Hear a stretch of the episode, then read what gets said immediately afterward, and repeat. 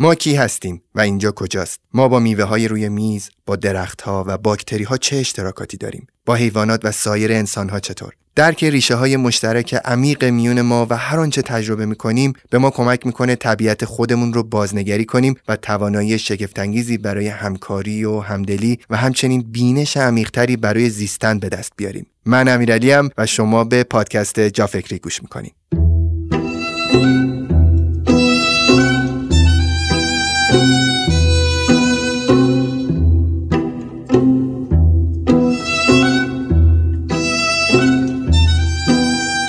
آی دکتر امیری سلام مجددا خیلی خوش اومدیم به جا فکری. سلام امیرعلی عزیز خیلی ممنون. حالتون چطوره؟ خوبین؟ رو براهین عالی. چقدر خوب. امروز قرار با هم راجع به چه موضوعی صحبت بکنیم؟ امروز قراره در مورد این صحبت کنیم که ما چی هستیم کی هستیم و قراره که تو این دنیا چه نقشی داشته باشیم. این در ادامه اون اپیزود قبلیه که در مورد دوستان زیستن صحبت کردیم. این مکمل اون اپیزود خواهد بود.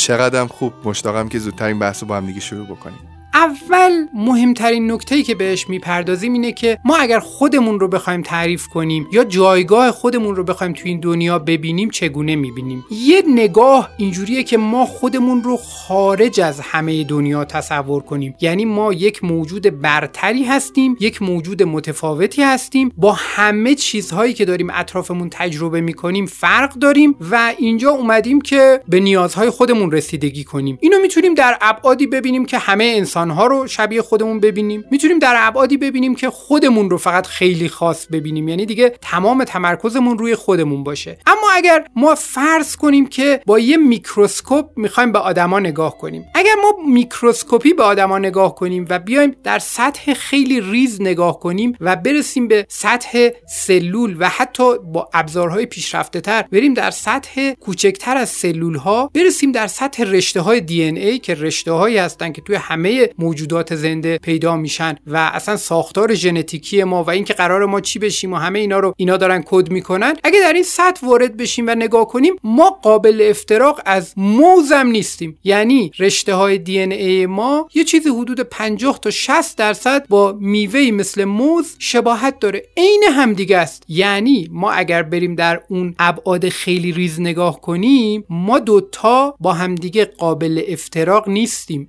عین همیم. حالا اگر که یه ذره بیایم بالاتر یه ذره بیایم بالاتر اون میکروسکوپ رو تنظیماتش رو عوض کنیم. بیایم زیر میکروسکوپ نگاه کنیم می‌بینیم که مثلا ما یه سلول حیوانی می‌بینیم. بعد می‌فهمیم که گیاه نیستیم سلول حیوانیه. بعد می‌تونیم توی ابعاد دیگه نگاه کنیم ابعاد بزرگتر نگاه کنیم بعد متوجه شیم که این سلول حیوانی مال فلان قسمت بدنه. و و همینجوری که میایم جلوتر تا می‌رسیم به ویژگی های یک انسان. و اون ویژگی های انسانی رو که ببینیم مثلا شکل صورت که ببینیم از فاصله نزدیک اونجا می‌تونیم افتراق بدیم بین دو تا انسان و اونجاست که تازه این افتراق ها و این تفاوت ها آشکار میشه. حالا از اون ور قضیه بهش نگاه کنیم. اگر ما بخوایم با یه دوربین به یه تعدادی آدمی که با فاصله دور از ما ایستادن بهشون نگاه کنیم و بخوایم یه حاله ای از اون آدما ببینیم یا از اون آدمایی که اونجا وایستادن فقط سایه هاشون رو ببینیم یا از یک زاویه نگاه کنیم که از پشت سر ببینیمشون دیگه افتراق دادن بین آدم های مختلف برامون سخت میشه. یعنی ما هممون به همدیگه نزدیک میشیم. انقدر شبیه میشیم که افتراق دادنمون خیلی سخت میشه. حالا اگر بیایم دورتر یعنی یه ذره فاصلمون رو دورتر کنیم اگر یک آدمی و یک حیوانی یا یک موجود زنده دیگه ای باشد در یک فضایی که ما ازش خیلی دور باشیم دیگه افتراق دادن اینا از همدیگه هم دیگه سخت میشه. یعنی ما اگر در ابعاد میکروسکوپی یا در ابعاد تلسکوپی به قضیه نگاه کنیم می‌بینیم که ما قابل افتراق از نه تنها آدمهای دیگه نیستیم بلکه از سایر پدیده های زنده روی کره زمین هم نیستیم. یعنی ما بسیار بسیار نزدیکیم به سایر چیزهایی که روی کره زمین دارن زندگی می‌کنن. این نکته خیلی حیاتیه. مثلا اینکه ما بدونیم ژنوم ما ژن ما حدود 99 درصد با ژن نزدیکترین فامیلمون شامپانزه 99 درصد باهاش یکیه خیلی مهمه. ما فقط یک درصد ژنمون با شامپانزه اختلاف داره. برای اینکه بدونیم ما یکی از اجزای این مجموعه هستیم. دونستن این موضوع به ما کمک می‌کنه که ما وقتی داریم به بقیه اجزای این مجموعه نگاه می‌کنیم نگاهمون یک نگاه با گذشتر باشه. یک نگاهی باشه که ما داریم به یک پدیده نگاه می‌کنیم ما داریم با یک پدیده برخورد می‌کنیم که اون پدیده به ما نزدیکی داره به ما قرابت داره. این به ما کمک می‌کنه که ما تو دنیای اطرافمون که به ظاهر دنیای غریبه ایه تو این دنیا بیشتر جا بیفتیم. خب آقای دکتر اگه بخوایم نگاه بکنیم علیرغم همین تفاوت‌های خیلی کم ژنی اما ما تفاوت‌های بسیار زیادی در سبک زندگیمون اصلا ما آدم‌ها خب خیلی فرق می‌کنیم با موجودات دیگه ای تو دنیا. یعنی اون تفاوت خیلی بیشتر به چشم میاد تا این شباهته. اینکه ما بیایم از این سمت یعنی به لحاظ ژنی این شباهت رو بررسی بکنیم یعنی از این منظر نگاه بکنیم به قضیه برای ما چه دستاوردی داره؟ اینکه ما خودمون رو یک موجود مستقل بدونیم و پیامدهای تصمیمات رفتارها افکار، احساسات و همه این موارد که به ما مربوط میشه رو فقط مربوط به خودمون بدونیم و خودمون رو جزو این اکوسیستم بزرگ نبینیم این باعث میشه که ما آسیب خیلی زیادی وارد کنیم. یعنی ما اگر فکر کنیم که ما آدمایی هستیم که خیلی برتریم خیلی متفاوتیم اصلا گروه ما یعنی آدم ها و در درجات بعدی گروه کوچکتر ما یعنی خانواده ما و در درجات بعدی گروه کوچکتر یعنی خود من در یک جایگاه دیگری قرار دارم نسبت به کل این سیستم. و ما به این سیستم وصل نیستیم این باعث میشه که تو تصمیمات ما تصمیمات از لحظه ای که بیدار میشیم تا لحظه ای که میخوابیم و در تمام طول روز کارهای مختلف انجام میدیم این باعث میشه که تصمیمات ما همش جهتش این باشه که آقا ما یک پدیده متفاوتیم. ما به عنوان یک آدم مثلا خیلی مهربونیم اما نسبت به خودمون مهربانتریم. به دلیل اینکه با خودمون قرابت بیشتری رو حس می‌کنیم و اون رابطه با موجودات دیگر رو در یک سطح دیگری می‌بینیم. این موضوعی که ما جای خودمون رو توی این اکوسیستم درک کنیم به ما کمک می‌کنه که توی این اکوسیستم رشد کنیم. یعنی چی؟ یعنی مثلا اگر ما بدونیم که با یه سری از موجوداتی که خیلی دورن خیلی رفتاراشون عجیب قابل درک نیست برای ما اگر احساس کنیم با اینا خیلی ما فاصله داریم خیلی فرق داریم ما هیچ وقت نمی‌تونیم اینا رو درک کنیم. بعد اینا رو توی گروه خاصی می‌ذاریم بعد اون گروه رو ازش دور میشیم. مثلا مثال خیلی سادهش گروه آقایون گروه خانم ها خب شما اگر که نگاه کنید به یک نگاهی که باز هم این نگاه محدود به اون گروه ها اگر به این نگاه رجوع کنید ببینید که یه سری آدما هستن که میگن مردا مثلا تو خانوما. مردا اصلا آدم نیستن. یعنی رفتارهاشون رفتارهای انسانی نیست. مردا همشون وقتی می‌خوان یک رابطه ای رو شروع کنن فلان چیز تو ذهنشونه. مردا همشون سر و ته یک کرباسن. مردا همشون اینا همه از اون نگرش که بخشش حقیقت داره. یعنی مردها یه سری شباهت هایی به همدیگه دارن.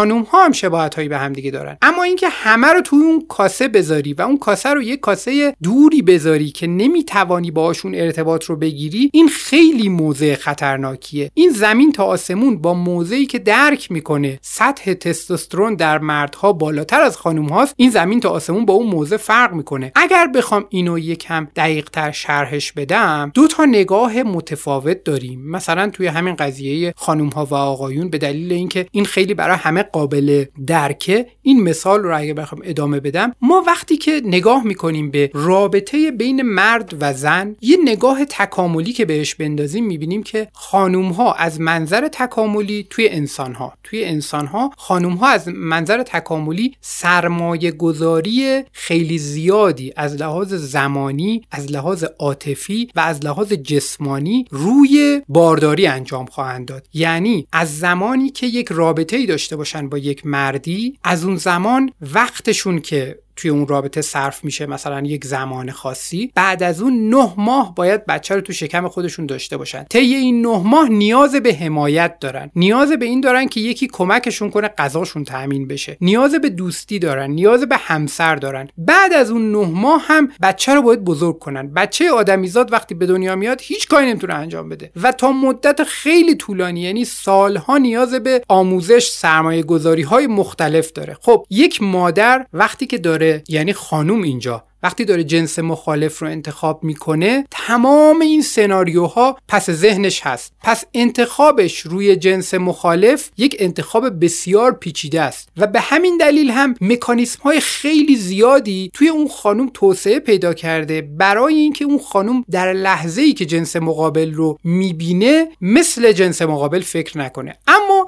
ما مردا آقایون توی نژاد انسانی چقدر نیاز به سرمایه گذاری داریم توی تولید مثل و در تولید نسل بعدی؟ ما سرمایه گذاری خیلی کمتری انجام میدیم. یعنی یک مرد می‌تواند ژن خودش رو پخش کنه به تعداد خیلی خیلی خیلی بیشتر و این پخش کردن ژنش هم لزوما همراه با سرمایه گذاری عاطفی نخواهد بود. لزوما همراه با کمک کردن به جنس مقابل برای بزرگ کردن فرزند و اینها هم نخواهد بود. پس از نظر تکاملی این دوتا گروه در طی مسیر تکامل اهداف متفاوتی داشتن. درسته یه سری جاها اهدافشون به هم گره خورده ولی مکانیزم های خیلی پیچیده تری توی سطح ترشح هورمونا تو مدل فکر کردنشون همه اینا درست شده برای اینکه هر کدوم دنبال قالب خودشون باشن. خب ما اگه اینو درک نکنیم چیکار می‌کنیم؟ ما اگه اینو درک نکنیم نگاه می‌کنیم به دنیای آقایون و خانم ها و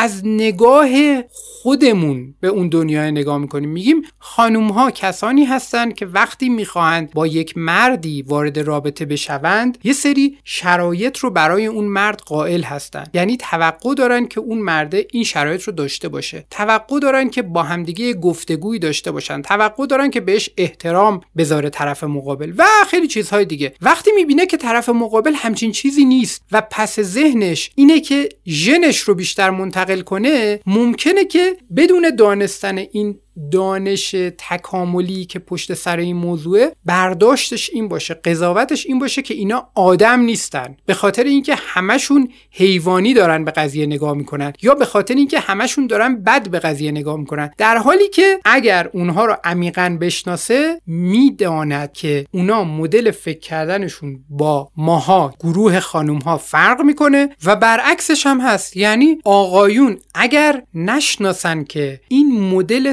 سرمایه گذاری عاطفی و سرمایه گذاری زمان و زندگی و همه این مواردی که توسط یک خانوم انجام میشه در یک رابطه. اگر اینها رو نشناسن برداشت های اشتباه می‌کنن. مثلا میگن که خانوم ها خیلی مادیگرا هستن. یا میگن که خانوم ها همشون میرن سراغ آدم هایی که قدرت بیشتری دارن. یا خیلی برداشت های دیگه که همش ناشی از این سوء تفاهم است. چون خانومه قراره که یک سرمایه گذاری عاطفی خیلی زیاد انجام بده و بخش زیادی از عمرش رو برای اون فرزندش بذاره برای اون موجودی که قراره به دنیا بیاره بذاره براش خیلی فاکتورهای زیادی مهمه. یعنی خیلی براش مهمه که اون مرد بتونه امنیتش رو تأمین کنه. پس هر چیزی که نشانه امنیت باشه برای اون خیلی پررنگ میشه. امنیت روانی امنیت مالی و همه اینا بسته به اون آموزش هایی که اون خانم دیده ممکنه بعضیاش پررنگتر باشه بعضیاش کمرنگتر باشه. مثلا خیلی دنبال مهربانی میگرده. یعنی از یک طرف نگاه می‌کنه ببینه که مرد قدرت بدنی داره از یک طرف قدرت دفاع از خودش رو داره ولی از طرف دیگه نگاه می‌کنه ببینه مهربان هست. چون اگه مهربان نباشه زورش هم زیاد باشه به درد خانومه نمی‌خوره در بلند مدت. این حرفایی که می‌زنم اینا همه به صورت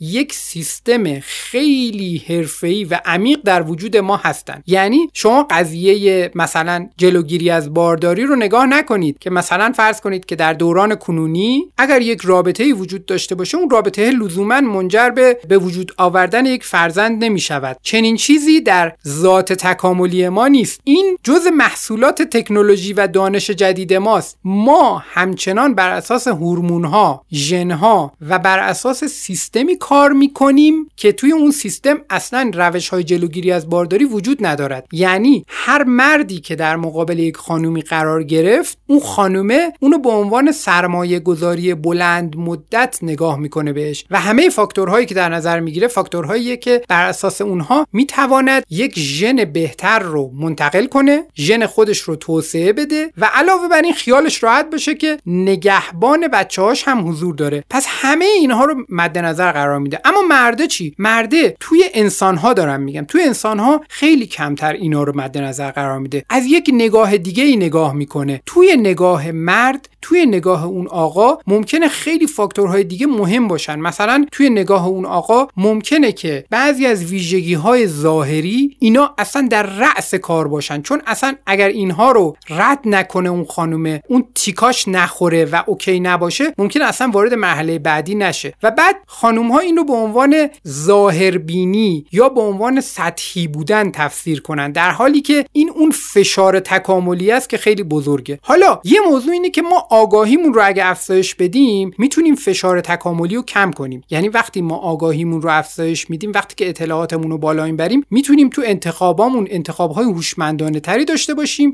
و می‌تونیم تو برخورد با افرادی که با ما متفاوتن مثلا جنس مخالف هستن توی اینها هم می‌تونیم متفاوت باشیم. اما فشار تکاملی هست نمیشه. سر جای خودش وجود داره و هر جا که نیاز باشه فشار زیادی بیاره کنترل دستش می‌گیره. یعنی در زمانهایی که یک آدم سعی کنه که خیلی از اون چیزی که ذات خودشه دور بشه و تلاش کنه که به صورت مثلا خردمندانه یا خیلی منطقی به موضوع نگاه کنه اون پشت صحنه هورمون ها در تلاشن که ما رو برگردونن به همون مسیری که باید توی تکامل توش باشیم. به خاطر همینم کلی مشکلات هم به وجود میاد که ما اینا رو اسمشو بعضیا رو می‌ذاریم لغزش ها بعضیا رو می‌ذاریم انحرافات و چیزهای دیگه. خب به صورت خلاصه می‌خوام بگم که یه چیز خیلی ساده ای مثل روابط بین دوتا جنس جنس مخالف توی انسان ها این نیاز به درک پیچیدگی هایی دارد که این پیچیدگی ها پیچیدگی هایی هستن که در وجود همه ما جا گذاشته شدن. و اگر ما اینا رو درک نکنیم برداشتمون با ذهن خودمون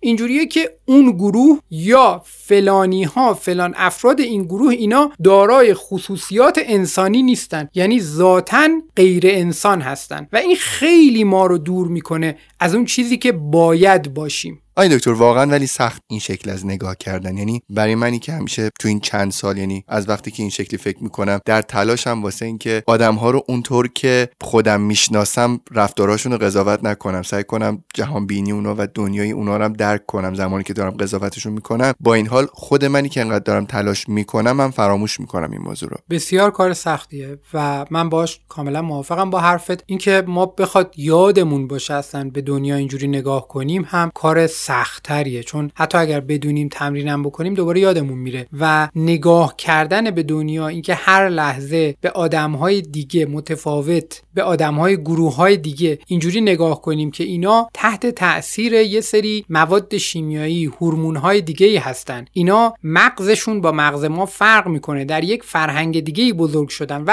همه این تفاوت ها هر موقع ما بخوایم به اینا نگاه کنیم یک عالمه از وقتمون رو می‌گیره و ضمنا علاوه بر این خیلی کار سختیه چون باید تحملمون هم خیلی بالا ببریم. ببینید وقتی که ما داریم به دنیا از زاویه خودمون نگاه می‌کنیم خیلی سخته که بپذیریم یک نظر دیگری هم وجود دارد که توی این نظر دیگر هم حقیقت نهفته است. یعنی توی اون نظر دیگر هم بخش زیادی از حقیقت نهفته است و اون نظر دیگر رو بپذیریم حتی به عنوان یک نظری که قابل اعتناعه. اما این ذهنیت باید همراهمون باشه. یعنی چاره ای نداریم. همیشه این فشاره وجود داره و ایجاد کردن این تعادله خیلی کار سختیه. تعادل بین اون فشار درونی یعنی اون فشار تکاملی که روی ما وجود دارد از قسمت های پایین تر مغزمون میاد و از طرف دیگه ایجاد کردن یک محیطی که پذیراتر باشه یعنی یک محیطی که ما رو به دنیای اطرافمون ارتباط بده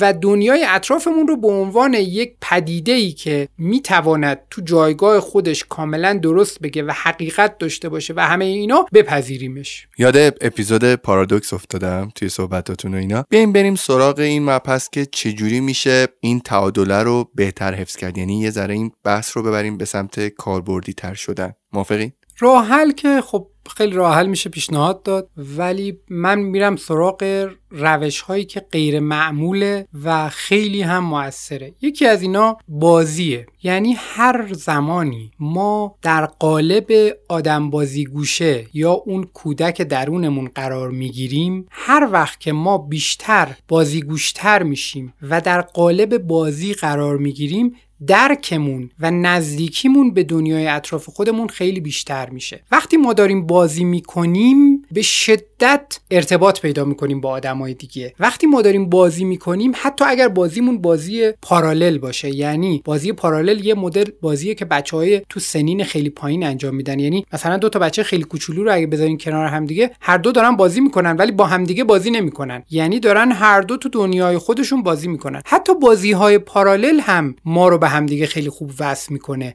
ولی بازیهایی که دیگه با همدیگه باشیم خیلی عالی ما رو به همدیگه وصل می‌کنه. چرا ما رو به همدیگه خوب وصل می‌کنه. چرا راه حل خوبیه؟ به خاطر اینکه ما ذاتا با بازی کردن خیلی خوب ارتباط می‌گیریم. ما آمادگیش رو داریم که هین بازی و بازی گوشی ما آمادگیش رو داریم که با آدمای دیگه ارتباط بگیریم. این بازیه اینجوری نیست که فکر کنی حتما قراره مثلا یه آدم تخته بازی کنه شطرنج بازی کنه یه بازی خاصی انجام بده. همه کارهایی که ما اینا رو جز بازیگوشی و بازی می‌دونیم همه اینها می‌تونه استفاده بشه. و هر موقع ما تو مدلی که داریم با بقیه آدما ارتباط می‌گیریم. تو این مدل بازی و بازیگوشی رو بیاریم اون موقع با همدیگه پیش میریم. یه سناریویی که مشخص نیست رو پیش میریم. ممکنه بازی خیلی قاعدمند باشه ممکنه نباشه ولی ارتباط اجتماعی شکل می‌گیره و درک از طرف مقابل هم شکل می‌گیره. بدون اینکه نیاز باشه که شما با طرف مقابل اینجوری صحبت کنید که براش توضیح بدین که من چه تفاوتهایی با تو دارم یا من فلان چیزها رو درک نمی کنم نیازی به گفتن اینها نیست. تو جریان بازی طرف مقابل به صورت ناخودآگاه متوجه میشه. یعنی این سیگنال ها رو می‌گیره متوجه میشه که مثلا طرف مقابل در درک فاصله بین دو تا جسم مشکل داره چون توی بازی همیشه اینجا رو کم میاره. هیچ وقت هم به خداگاهش نمیاد هیچ وقت هم خودش ممکنه اینو نگه. ولی متوجه میشه که طرف مقابل یک ذهنیت دیگری دارد و به دلیل همینم تو این قسمت های بازی ضعیفتره تو این قسمت ها قوی تره چون آدم هی باید خودش رو تنظیم کنه برای اینکه بتونه با طرف مقابل بهتر بازی کنه. این رابطه ای که توی بازی شکل می‌گیره خیلی خیلی رابطه عمیقیه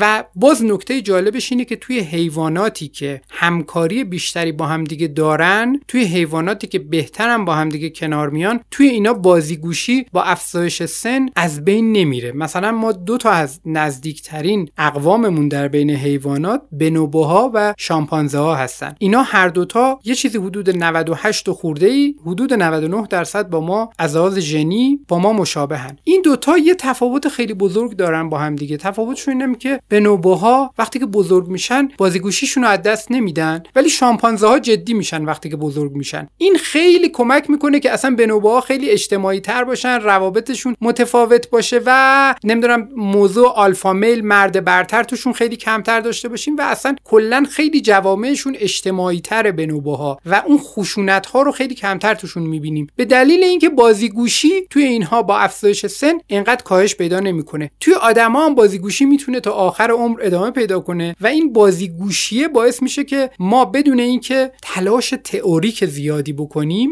بدون اینکه اصلا این مباحث رو بدونیم و واردشون بشیم بتونیم با آدمای دیگه ارتباط خیلی خوبی بگیریم. چه روش خوبی؟ یعنی هیچ وقت به بازی از این منظر نگاه نکرده بودم. دیگه چه روشهایی میشه داشت در این راستا؟ دو تا شیوه بازم خلاقانه و متفاوت وجود داره که هر دو اینا هم بازم با ما سازگاره. یعنی باهاشون می‌تونیم ارتباط بگیریم. یکی شوخی کردنه وقتی میگم شوخی کردن یعنی انواع مختلف شوخی کردن. یعنی ارتباطی که بر مبنای شوخی و خنده باشه. یعنی تقویت حس شوخ طبعی. وقتی ما با شوخ طبعی داریم با آدمهای اطراف خودمون با دنیای اطراف خودمون ارتباط می‌گیریم دوباره اون ارتباط ما ارتباطیه که بسیاری از اون المانهای بازی رو توش داره. یعنی اون ارتباط ارتباط معناداره. ارتباطیه که توش خیلی راحت ما مقاومت نمی کنیم خیلی راحت ما در مقابل اون چیزی که داره با ما شوخی می‌کنه در مقابل اون شوخ طبیعه خیلی راحت پذیراییم. بسیاری از مسائل رو میشه در اون قالب مطرح کرد. مثلا من قبلش مثال زدم گفتم خانم و آقایون تفاوتاشون و این حرفا. وقتی که در قالب شوخ طبعی خیلی مسائل بیان بشه طرف مقابل هم گارد نمی‌گیره. وارد اون فاز شروع خشم شروع اون سیکله نمیشه. طرف مقابل هم با شوخ طبعی جواب میده. همون گفتگو جریان داره ولی گفتگو اینجا دیگه خیلی روونه. یعنی انگار که روغن ریختی و دیگه اون مشکله دیگه وجود نداره بین چرخ دنده ها. چرخ دنده هایی که قرار بود رو هم نچرخن حالا دارن میچرخن لذت هم دارن می‌برن. چون همون گفتگو داره در قالب شوخ طبعی جریان پیدا می‌کنه. یکی از ابزارها پس شوخ طبعیه که این شوخ طبعی همه جا می‌تواند بیشتر از چیزی باشد که الان در حال حاضر هست. و ابزار دیگه هم داستانه. داستان همینجور که توی اپیزودهای قبلی هم یکی دو بار در موردش صحبت کردیم داستان هم از اون ابزارهای که آدم ها رو خیلی راحت به هم نزدیک می‌کنه. کافیه یک نفر در یک قالب داستانی با یک فرهنگ با یک مدل دیگر فکری آشنا بشه. اینکه در اون قالب داستانی ما یک شخصیتی رو بشناسیم دیگه بقیه کارا رو خودمون انجام میدیم. یعنی بقیه کارا داخل ذهن ما انجام میشه. ما داخل ذهنمون خودمون رو به جای اون شخصیت خاص می‌ذاریم به جاش تجربه می‌کنیم به جاش اون مراحل رو میگذرونیم و همه اون اتفاقات میفته یعنی اگر ما با استفاده از همین سه تا ابزار ساده شوخ طبعی بازی و داستان با همدیگه ارتباط برقرار کنیم ارتباطات ما ارتباطات عمیقتری خواهد شد و درک ما به صورت آهسته از دنیای اطراف خودمون و نزدیکی خودمون به دنیای اطراف این درکه هم بهتر میشه. اینکه هر کدوم از این موارد چقدر تاثیر دارن و چقدر مهم هستن توی زندگی ما خودش شایسته یک گفتگوی خیلی بلند مدته. اما این ستا المان اون ستا المانی هستن که هم تو دنیای امروز خیلی کمرنگ شدن و باید پررنگتر باشه نقششون و همین که به ما کمک می‌کنن بدون اینکه تلاش خیلی پیچیده مغزی انجام بدیم بدون اینکه بخوایم یه سری چیزها رو برای بقیه توضیح بدیم بدون اینکه سوء تفاهمات جدی ایجاد کنیم بدون اینکه وارد هیچ کدوم از این حواشی بشیم این سه تا ابزار به ما کمک می‌کنن که به صورت انسانی با آدمای دیگه و با دنیای اطراف خودمون ارتباط برقرار کنیم. من کاملا با این دو مورد آخر خیلی همه چیزو پیش بردم. برای همین با این چیزی که میگین خیلی آشنام. یعنی مثلا برخلاف اون چیزی که حالا معمولا از من به نظر می‌رسه خیلی آدم شوخی هم خیلی شوخی می‌کنم خیلی وقتا اطرافیان خودم بهم تذکر میدم میگن چرا تو اینو بار اول دیدی انقدر با شوخی کردی و اینا؟ میگم اتفاقا نمی‌دونی که چقدر رابطه من با این آدم عمیقتر شده. خودشون هم می‌بینن و در دراز مدت مثلا ما وقتی که یه جلساتی رو میریم و اینا اون شخصی که با شوخی کردم خیلی بیشتر و راحتتر با من صحبت می‌کنه. و در مورد داستان ها هم اتفاقا فکر می‌کنم چقدر این می‌تونه مرتبط با بیزینس های موفق خودشو نشون بده. یعنی آدم ها غالبا از محصول یک برند انگار که استقبال نمی‌کنن. از داستان هایی که اون برند برای اون محصول داره ارائه می‌کنه استقبال می‌کنن. در اصل ما داریم حس می‌خریم به جای اینکه یک محصولی رو بخریم و اینو. و معمولا تو این چند سال دیدم کسایی خیلی بیزینسشون خوب بوده که داستانگوهای بهتری بودن. یا مثلا تو این پادکست من نگاه می‌کنم می‌بینم اون فصل هایی که مطالب با داستانگویی بیشتری همراه بوده عمدتا مخاطب جافکری بیشتر استقبال کرده ازش. و این پرسه داستان و داستانگویی هم اهمیتش رو می‌خوام بگم که می‌فهمم. اما در ادامه شما می‌خواین روش های دیگه ای رو بگین یا می‌خوایم برگردیم به همون بحث اولمون که در مورد این مود که ما کجا هستیم چی هستیم و این داستان ها در ادامه من اول می‌پردازم به شوخ طبیع خودت امیر علی جان که تا حدود خیلی زیادی من شوخ طبیع تو اینجا دیدم با وجود اینکه خب قبل از این ماجراهای پادکست هایی که با هم داشتیم و اینا خیلی کم همدیگر میشناختیم. ولی خب شوخ طبیع خیلی فوق العاده است خیلی من لذت می‌برم. یه مشکلی که توی شوخ طبیع به نظرم وجود داره اینه که مثلا من خودم هم شوخ طبعم بعد تو هم شوخ طبیعی بعد ما دوتا که به هم دیگه میافتیم بقیه اینایی که توی استودیو هستن معمولا نابود میشن و خب این هست دیگه. به هر حال چاره ای هم نیست. ولی این برای من خیلی جالبه اینکه شوخ تبعید به نظرم خیلی کمک کرده به اینکه محبوبیت بیشتری داشته باشی و فکر می‌کنم که کسانی که جا فکری رو هم گوش میدن حتی اگر شوخی هم نکنی حس شوخ طبعی رو ازت می‌گیرن. یعنی حتی اگر شوخی هم نشنیده باشن صدا تو که میشنون می‌فهمن که تو آدم شوخ طبعی هستی. به دلیل اینکه من معتقدم که این تغییرات اتفاق میفته وقتی آدمی شوخ طبعه و با دنیای اطراف خودش شوخی می‌کنه انقدر فیدبک مثبت می‌گیره که حالش خوب میشه. یعنی وقتی که داره کسی با یک انرژی مثبت حرف می‌زنه حالش خوبه یعنی با دنیای اطراف خودش هم اون برخوردها رو قبلا داشته. ممکنه ما نبینیم ممکنه فقط اون آدم رو ببینیم ولی احتمالا اون اتفاقات پشت پرده افتاده که اون آدم الان حالش خوبه. اون فیدبک مثبت ها رو گرفته. این به صورت خیلی کلی در مورد شوخ طبیع امیرعلی. خب ما آخرش می‌خوایم بگیم که چی؟ می‌خوایم بگیم که ما یک موجود زنده ای هستیم که خیلی شبیه سایر موجودات زنده روی کره زمینیم. ما خیلی شبیه انسانهای دیگه هستیم. اختلافات ما بسیار اندکه ولی کافیه که دستمون رو بذاریم رو تفاوتها. اگر دستمون رو بذاریم رو تفاوتها و دستمون رو بذاریم رو اختلافات خیلی اختلاف بزرگی رو می‌بینیم. اگر ما خودمون رو جزی از این کلی که کاملا به هم مرتبطه و در یک جهت رشد کرده اگر ما جزی از این خودمون رو نبینیم خیلی ما خودمون رو متفاوت می‌بینیم. یعنی کافیه که ما دست بذاریم رو اختلافات بگیم که ما خانوم ها اینجوری هستیم یا ما خانوم های ایرانی اینجوری هستیم. یا ما آقایون مجرد اینجوری هستیم و بخوایم توی اون گروه خودمون اختلافاتی که با گروه های دیگر رو داریم و پررنگ کنیم پررنگ کنیم و به شباهت ها نپردازیم. اگر ما این کار رو انجام بدیم هی داریم دورتر میشیم. از اون چیزایی که به ما کمک می‌کنه که خودمون رو بشناسیم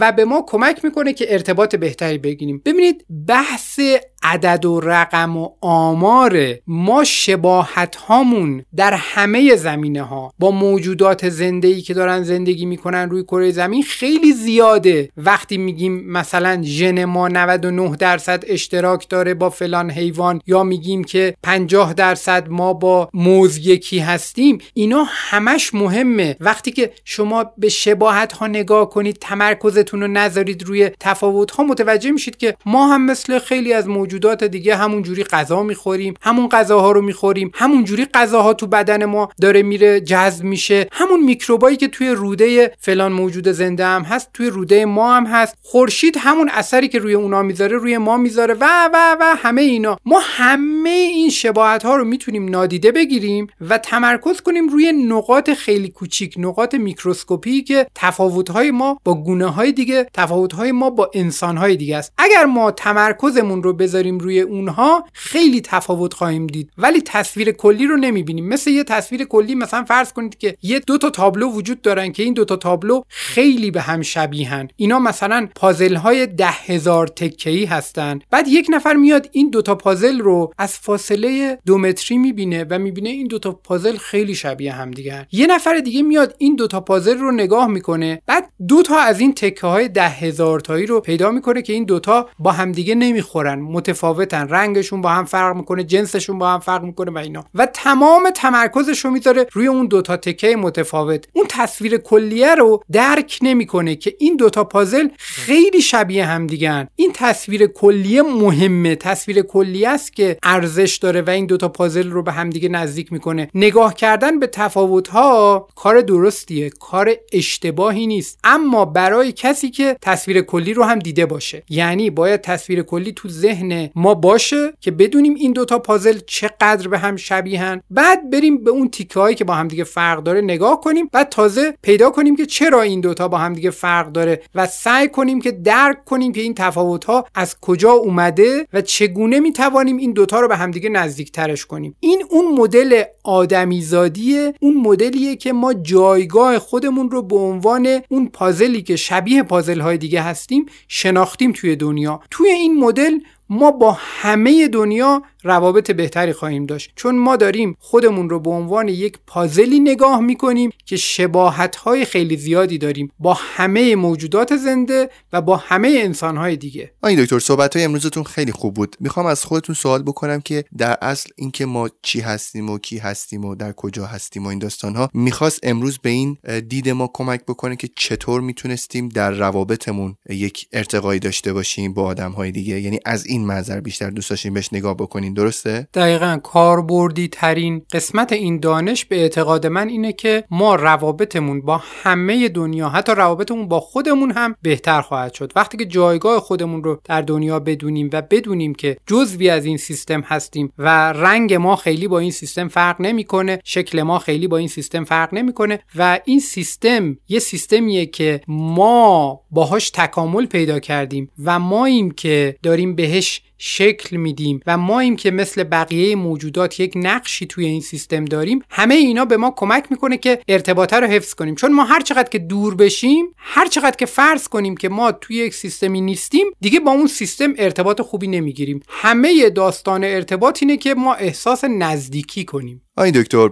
یه سوال خارج از بحث ازتون بپرسم. اینکه می‌دونم حالا دانستای آدم به رفتارهای آدم خیلی مرتبط نیست. آدم ها می‌تونن کاملا خلاف دانستهاشون رفتار بکنن و اینها. می‌خوام از خودتون سوال بکنم با وجود چنین جهان بینی چون من الان فکر می‌کنم بیشتر از 6 7 اپیزود 8 اپیزودی که داریم با هم صحبت می‌کنیم و اینا ریکورد می‌کنیم با هم دیگه خیلی برای من جالبه که شما اینقدر در مورد چیزهای مختلف اینقدر نگاه های مختلف و کامل دارین. این چقدر باعث میشه که شما راحت تر زندگی بکنین؟ این دانستای شما چقدر به شما کمک می‌کنه که آدم بهتری باشین؟ من فکر می‌کنم که بین اون چیزهایی که ما می‌دونیم و اون رفتاری که داریم بروز میدیم ارتباط مستقیم وجود داره. اگر ما چیزی رو بدونیم و رفتارمون تغییر نکنه شناخت ما تغییر نکنه ما اون موضوع رو درست نمی‌دونیم. یعنی فکر می‌کنیم که اون موضوع رو می‌دونیم ولی عمیقا درکش نکردیم. مثل مثلا این از خطاهای شناختی مختلف میاد. مثلا فرض کنید یه نفری یه کارایی می‌کنه که ریسک بیماری های قلبی عروقیش رو افزایش میده. اما اگر شما بهش بگین که انجام دادن این کارها مثلا الکل خوردن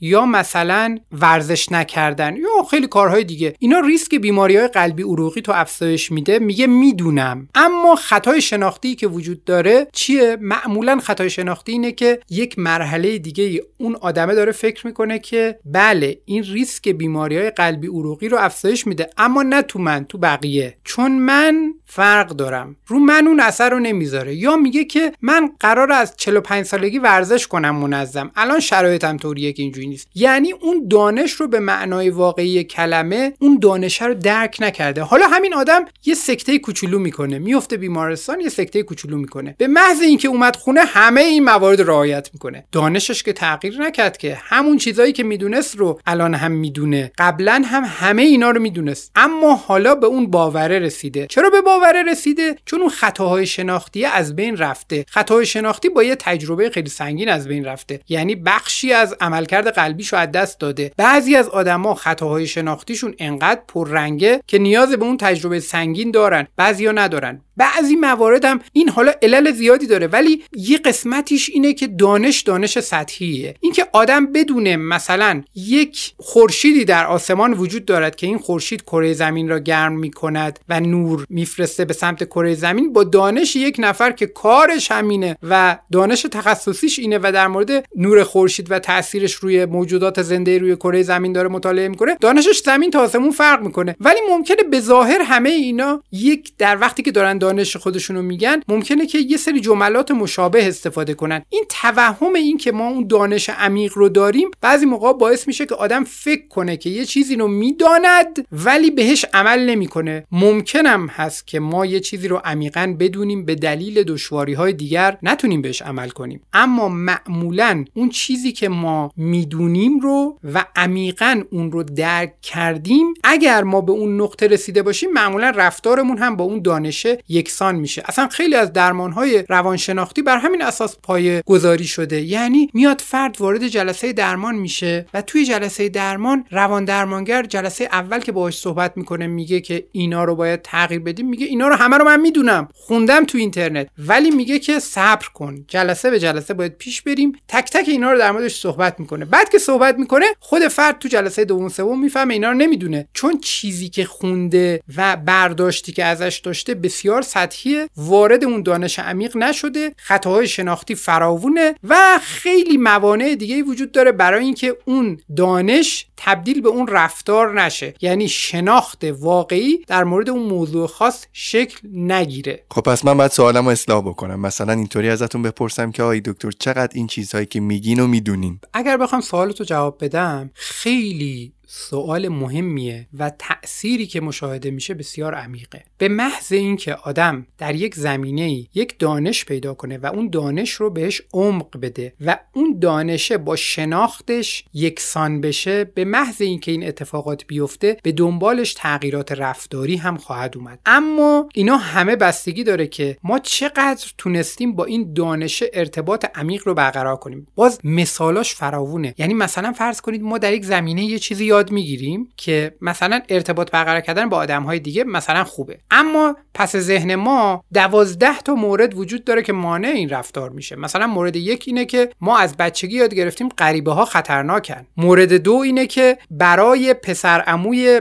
مثلا دور ما یه اتفاقی افتاده که این اتفاقه به دلیل اعتماد به غریبه ها رخ داده. مورد سومی که تو ذهن ما هست همینجوری تا مورد دوازده. تمام این موارد مانع این میشن که اون اطلاعاتی که ما داریم تبدیل بشن به اون رفتاری که ما توقع داریم اتفاق بیفته. خب همه این موارد یه بخشش اطلاعات صحیحه یه بخشش اطلاعات غلطه یه بخشش خطاهای شناختیه و همه چیزهای دیگه. ما اگه بخوایم همه اینا رو اصلاح کنیم دوباره یه مسیر طولانی پیش رو داریم. دوباره مسیری نیست که بگیم خیلی راحت و به محض اینکه اینا رو دونستیم می‌تونیم یه چیزی رو تغییر بدیم. اما در مورد خودم اگر بخوام خیلی شخصی تر جواب بدم خیلی تاثیر داشته ولی دیدن این تاثیر برای آدم های دیگه بسیار سخته مگر اینکه آدم در یک زمینه پیشرفته بشه. یعنی در یک زمینه یک تغییری خیلی بارز بشه خیلی مشخص بشه و ضمنا نمود بیرونی خاص هم داشته باشه. برای خود من تا زمانی که دقت نکرده بودم برای من هم خیلی سخت بود. از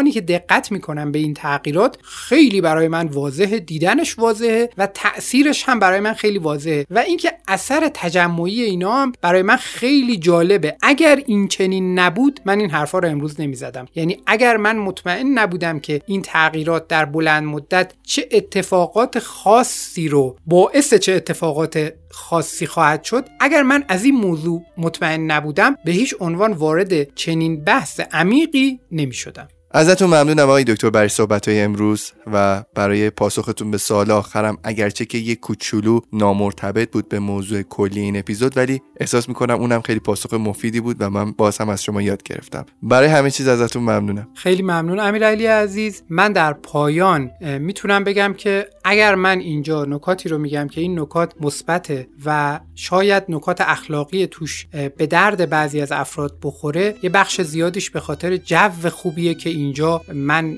دارم تجربه می‌کنم به خاطر حضور خودته و به خاطر دوستان دیگه که توی استودیو هستن و همه این حس خوب رو میدن. منو به این سمت می‌برن که من در مورد موضوعاتی صحبت کنم که توش این حس خوبه جاری باشه. از خودتم تشکر می‌کنم به خاطر حس خوبی که همیشه من میدی. خیلی ممنونم. خیلی ممنونم از شما بابت همه محبتت.